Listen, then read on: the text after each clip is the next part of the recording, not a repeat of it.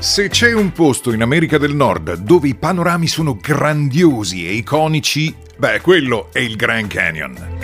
Gli aeroporti più vicini per andare a vedere quella meraviglia della natura sono Flagstaff e Las Vegas. Non vi andrebbe una puntatina a Las Vegas e da lì poi affittare un'auto per farsi due o tre giorni al Grand Canyon in Arizona? Beh, noi lo chiamiamo così genericamente, ma Grand Canyon è una gola immensa percorsa dal fiume. Misura 446 km in lunghezza ed è alta in alcuni punti 1600 metri. Si divide in tre grandi aree dalle caratteristiche diverse.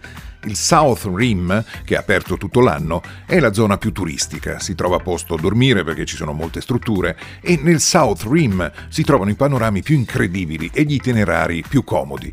Il North Rim invece è la parte più incontaminata panorami meno famosi di quelli del South, ma estremamente suggestivi. Questa porzione di parco è aperta da maggio a ottobre mentre il Grand Canyon West è una realtà differente, non fa parte del circuito dei parchi nazionali americani. West Rim è terra dei nativi americani Wallapai e si trova all'interno della loro riserva. Si paga un ingresso a parte per il Grand Canyon West.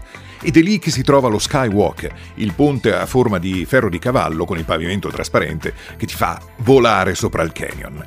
E lì ci sono gli scorci famosi e molto fotografati che abbiamo visto tutti, i punti di osservazione di Eagle Point e Guano Point sulla High Point Hike.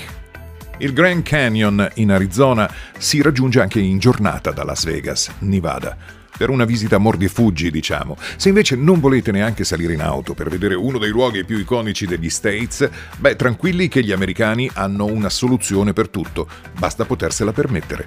Il West Rim è a 45 minuti di elicottero, oppure si arriva da Las Vegas con un aereo da turismo e si cambia mezzo salendo su un elicottero che ti fa sorvolare tutta la zona rim dopo rim senza perdere neanche una fenditura e magari anche atterrando sul fondo del Grand Canyon per fare una passeggiata ammirando guardandolo da dentro, oppure atterrando di sopra per fare un giro sullo skywalk, la passerella di vetro di cui parlavamo, per avere questa sensazione di camminare nel vuoto. Oppure si può scegliere un tour guidato al South Rim in autobus. Ti prendono al mattino in hotel, ti fanno vedere praticamente tutto e ti riportano entro le 22, in tempo per andare allo show di qualche casino. Naturalmente si può arrivare al Grand Canyon anche in moto, su una Harley Davidson a noleggio. Il South Rim è l'area che offre gli scenari più belli, in parte tracciati sulla Desert View Drive, una strada panoramica lunga circa 40 km. Arrivando da Las Vegas in auto, all'ingresso sud si trova subito il Visitor Center all'interno del Grand Canyon Village, dove ci sono ristoranti, alberghi e ci sono vari sentieri che partono dal Grand Canyon Village. Alcuni possono essere impegnativi sia per lunghezza che per dislivello. Il più famoso e sicuro è il Bright Angel Trail, una camminata di 16 km che percorre un'antica pista dei nativi americani. E poi un modo originale per visitare il Grand Canyon National Park è arrivandoci in treno.